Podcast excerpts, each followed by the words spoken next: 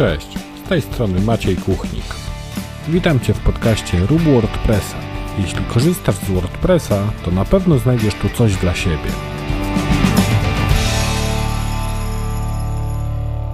Cześć, witam Cię w 99. odcinku podcastu Rób WordPressa. To ostatni dwucyfrowy odcinek i jesteśmy, można powiedzieć, w przededniu setnego odcinka.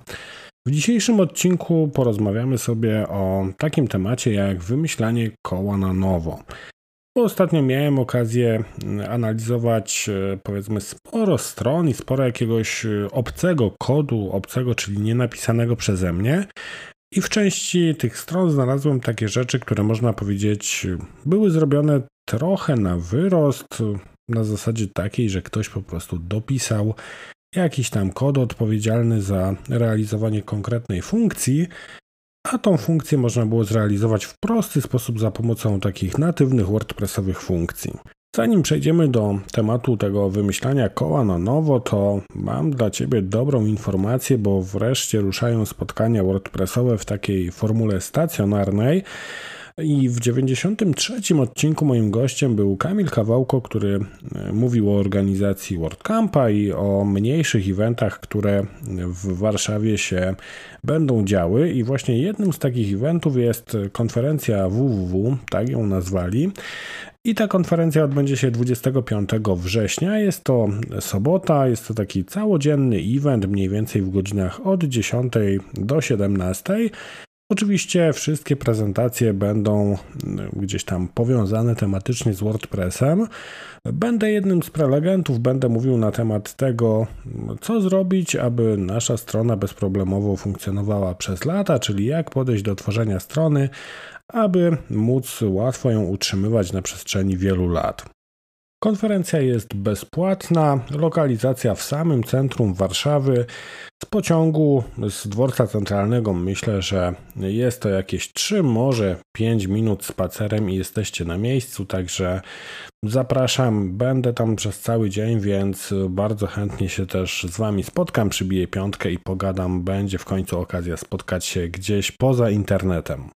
Wszystkie szczegóły znajdziecie na Facebooku w wydarzeniu. Jeśli wpiszecie konferencja www w wyszukiwarkę Facebooka, myślę, że spokojnie traficie na to wydarzenie, ale oczywiście też w notatkach do tego odcinka podlinkuję do tego eventu na Facebooku. Jak wiesz, od dłuższego czasu jest ze mną partner, który wspiera mnie w nagrywaniu tego podcastu. Tym partnerem jest marka CyberFolks, która oferuje Wam hosting domeny i dużo cennej wiedzy na swoim blogu. Jeśli chcesz kupić hosting pod WordPressa, to CyberFolks przygotował dla słuchaczy mojego podcastu kod rabatowy podcast pisany przez C, który daje 20% rabatu na usługę hostingu WordPress. Ten kod oczywiście również znajdziesz w notatkach do tego odcinka. Przejdźmy teraz do tego tematu, o którym wspominałem na samym początku, czyli o takim w pewnym sensie wymyślaniu koła na nowo. Jak już wspominałem, przez moje ręce w ostatnim czasie przewinęło się e, sporo jakichś tam WordPressów, czy to podczas audytów, czy podczas analizowania jakichś tam zagadnień, ale też na konsultacjach e, z różnymi osobami czy firmami.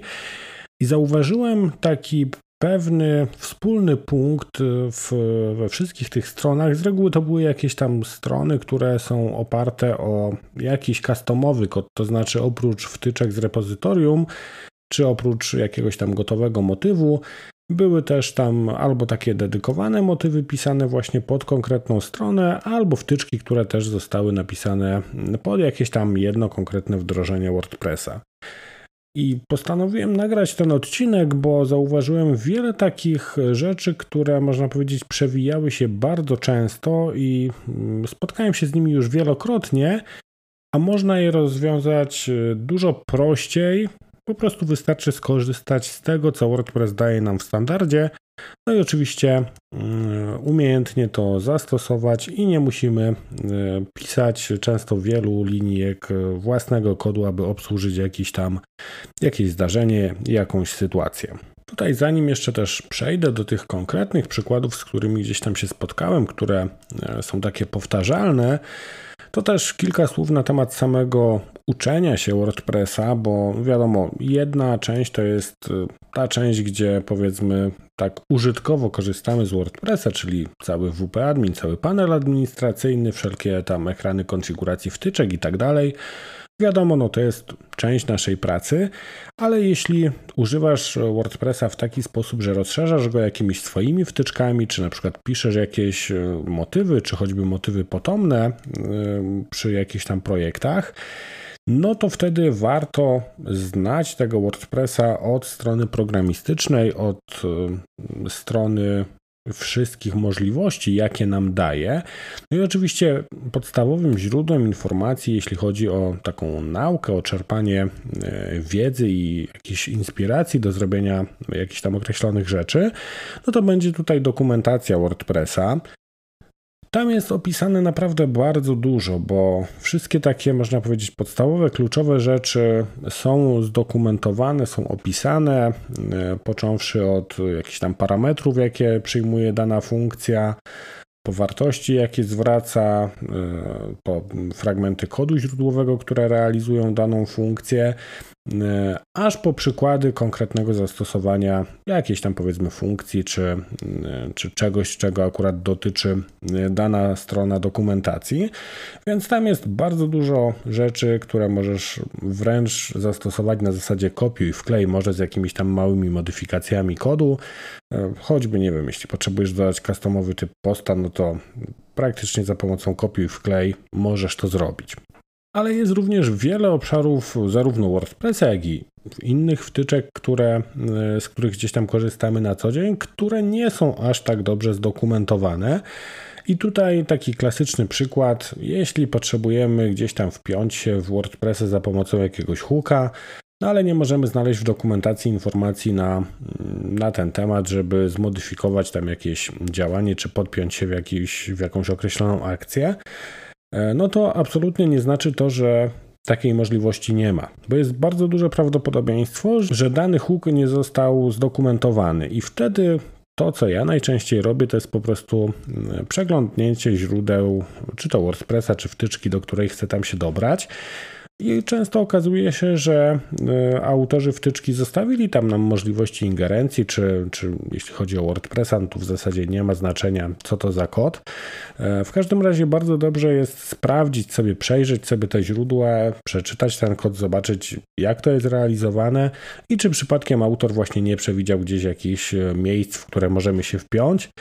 Ja bardzo często właśnie znajdowałem odpowiedzi w taki sposób, że dokumentacja nic na ten temat nie mówiła, ale okazywało się, że w kodzie jest tam jakaś akcja czy jakiś filtr, do którego po prostu mogłem się podpiąć i wykonać jakąś operację, na której mi zależało. No i oczywiście można by powiedzieć, że kolejnym nieskończonym źródłem informacji na ten temat jest y, ogólnie rzecz biorąc internet.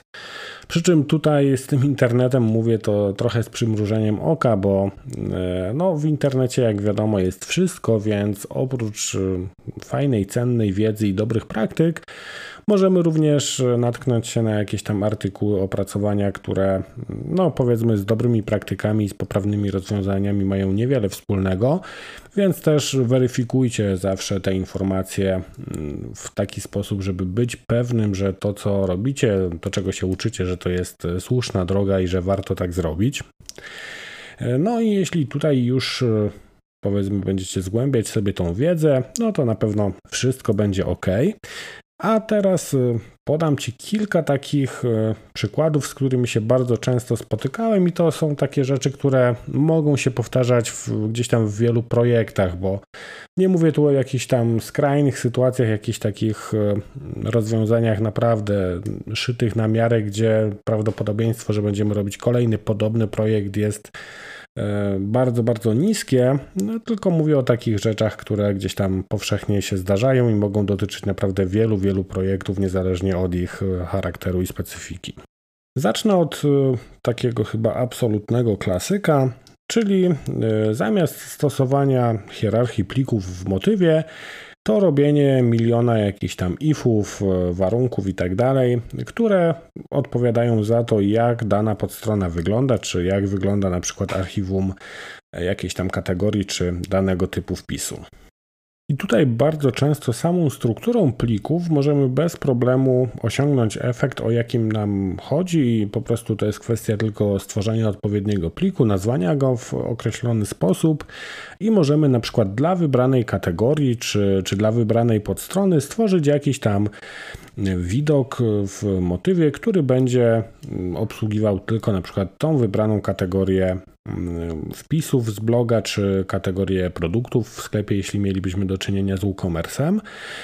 I tutaj o samej hierarchii plików nie będę się jakoś specjalnie rozgadywał, bo to jest dosyć proste do wyszukania, e, ale podlinkuję w notatkach vloga, w którym pokazywałem taką fajną stronę, na której możemy sobie tak wizualnie przejrzeć e, całą tą strukturę motywu i też mówiłem w jaki sposób to działa, więc jeśli będziesz chciał poszerzyć wiedzę na ten temat, to w tym vlogu właśnie, który będzie podlinkowany w notatkach, znajdziesz więcej informacji. Kolejny temat bardzo zbliżony do motywów, bo właśnie spotykany najczęściej w takich um, customowo pisanych motywach, to jest e, jakieś takie własne rozwiązanie, jeśli chodzi o paginację na stronach e, archiwów kategorii, czy ogólnie na stronach e, archiwum w WordPressie. Może być to choćby podstrona z, z wszystkimi wpisami, czy podstrona danej kategorii, tagu, autora tu w zasadzie wszystko jedno. No jeśli mamy dużo wpisów spełniających dane kryteria, no to najczęściej będą one podzielone na kilka podstron, czyli jeśli mamy załóżmy 20 czy tam 50 wpisów na blogu i na jedna strona bloga wyświetla nam 10 wpisów, no to będzie to wszystko podzielone na 5 stron. I tutaj bardzo często widziałem jakieś własne implementacje, które e, pozwalały wyświetlić nam taką paginację na zasadzie skocz do pierwszego elementu, cofnij się tam minus 1 i potem na przykład 3-4 e, numerki podstron mm, i analogicznie też skocz do ostatniego bądź do kolejnego. E, no i to zwykle e, był jakiś tam większy kawałek kodu, który to realizował, a tak naprawdę wystarczy użyć jednej funkcji WordPressowej, która dodatkowo daje nam dosyć duże możliwości konfiguracji i ten efekt bez problemu osiągniemy. I funkcja, o której mówię, to funkcja pagina t links, tak się pisze, czytając ją po polsku. Więc możesz sobie skoczyć do dokumentacji i zobaczyć, jakie możliwości ona daje, a tak jak mówię w argumentach, możemy naprawdę bardzo dużo rzeczy zdefiniować, dzięki czemu pozostaje nam tak naprawdę tylko dopisanie CSS-a tak, aby ta paginacja spełniała jakieś tam nasze wizualne wymagania. I to jest dosłownie tam jedna czy, czy ewentualnie kilka linijek, jeśli ładnie sobie to sformatujemy z tymi argumentami. I mamy paginację, która działa nam wszędzie, integruje się z wszystkimi e, mechanizmami WordPressa, choćby takimi jak opcja e, wyświetlanych stron w ramach jednej podstrony, bo to sobie możemy zmienić w ustawieniach, w sekcji czytanie. Tam mamy możliwość zdefiniowania, ile wpisów na jedną stronę ma się wyświetlać w naszym WordPressie. Kolejnym przykładem może być taka własna obsługa zapytań Ajaxowych i to też jest trochę takie, można powiedzieć, wymyślanie koła na nowo, no bo mamy w WordPressie cały mechanizm requestów Ajaxowych, gdzie możemy sobie również generować jakieś nonsy, tokeny, takie, które zabezpieczają nam tą komunikację. Jakby to wszystko zostało wymyślone, przemyślane przez programistów, używane od bardzo dawna. Więc nie ma żadnego problemu, żeby po prostu to zastosować i za pomocą e, tych wbudowanych funkcji obsługiwać właśnie te requesty Ajaxowe. I dzięki temu wiele rzeczy mamy z głowy i tak naprawdę mm, to, co jest już w korze WordPressa, w pewien sposób e, wymusza na nas dobre praktyki i też myśli o wielu rzeczach za nas. A to e, też jest jeden z takich tematów, gdzie już widziałem bardzo dużo różnych takich własnych implementacji właśnie tego mechanizmu, mechanizmu obsługi jakichś tam e, zapytań ajaxowych, które gdzieś tam z frontu zostały mm, wywołane, choćby do jakiegoś tam, nie wiem, doładowywania dynamicznego postów, czy, czy przesyłania jakichś tam danych do backendu. Kolejny obszar, gdzie można zauważyć takie mm, bardzo, bardzo różne dziwne rozwiązania i naprawdę czasem widzę, że ktoś się naprodukował dosyć mocno, napisał sporą część kodu. E, to jest e, to są wszelkie rzeczy związane z WP Query, z klasą WP Query i po prostu z takim standardowym wyciąganiem postów z WordPressa. WP Query daje nam możliwość naprawdę dosyć dużego e, filtrowania tych wyników i wpływania na to, w jaki sposób one są sortowane, wyciągane, według jakich parametrów, jakich kryteriów. No i myślę, że powinniśmy najpierw poznać dokładnie wszystkie możliwości i przeczytać dokładnie dokumentację, bo tam w dokumentacji również jest bardzo dużo przykładów, jak wyciągać posty według jakichś tam danych kryteriów. E, niż na przykład kombinować z jakimś tam wyciąganiem e, tych wpisów na własną rękę za pomocą e, choćby własnych zapytań squelowych.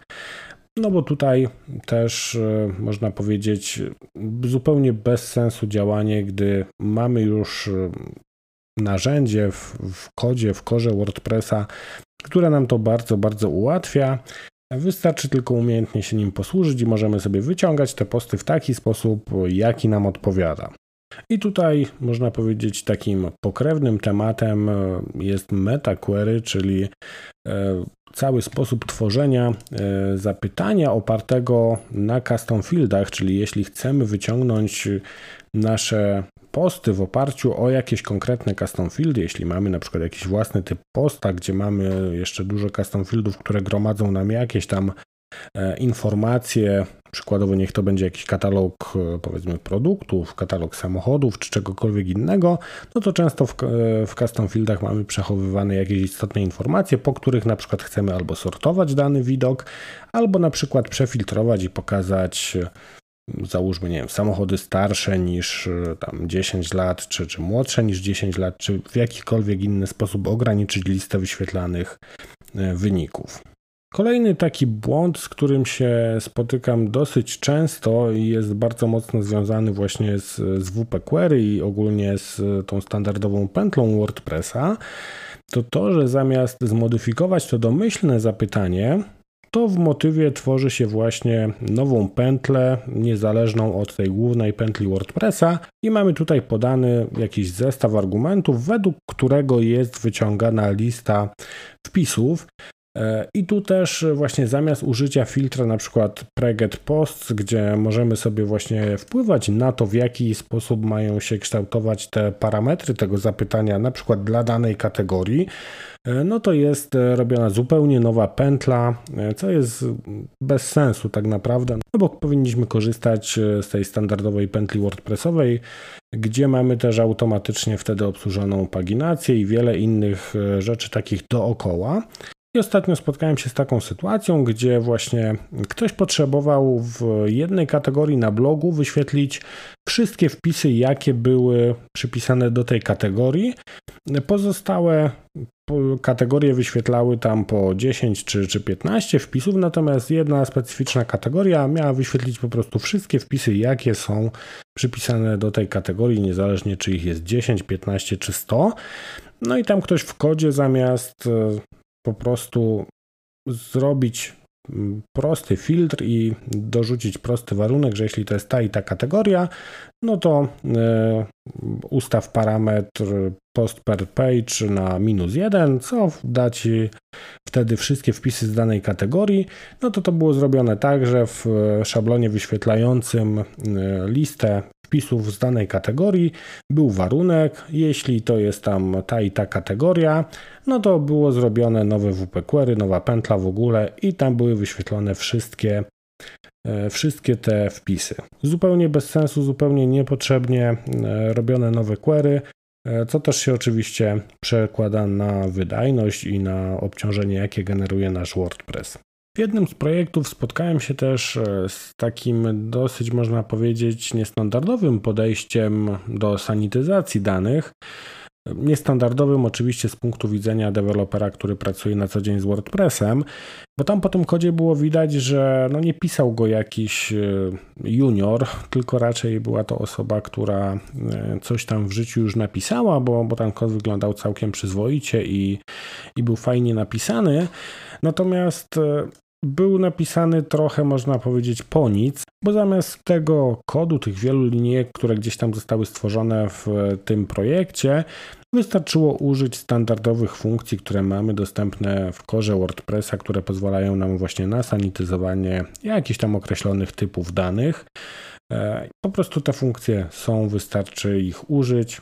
Tyle. Nie ma w tym żadnej filozofii, wystarczy je znać, wystarczy o nich wiedzieć i korzystamy z nich. I to, co jest też fajne, no to przede wszystkim w takich funkcjach, które gdzieś tam dotykają bezpieczeństwa WordPressa, no to na pewno te funkcje zawarte w korze, jeśli w nich by się znajdował jakiś błąd, jakaś podatność, no to prędzej czy później zostanie to wychwycone i niezwłocznie pojawi się poprawka. No a w tym naszym kodzie, no to bardzo różnie może z tym być, bo tego procesu code review albo nie ma wcale, albo jest wykonywany przez tam jedną osobę i wtedy taka osoba też może gdzieś przełożyć jakieś podatności, które w takim przypadku mogą się dosyć kiepsko skończyć, jeśli chodzi o bezpieczeństwo naszego WordPressa.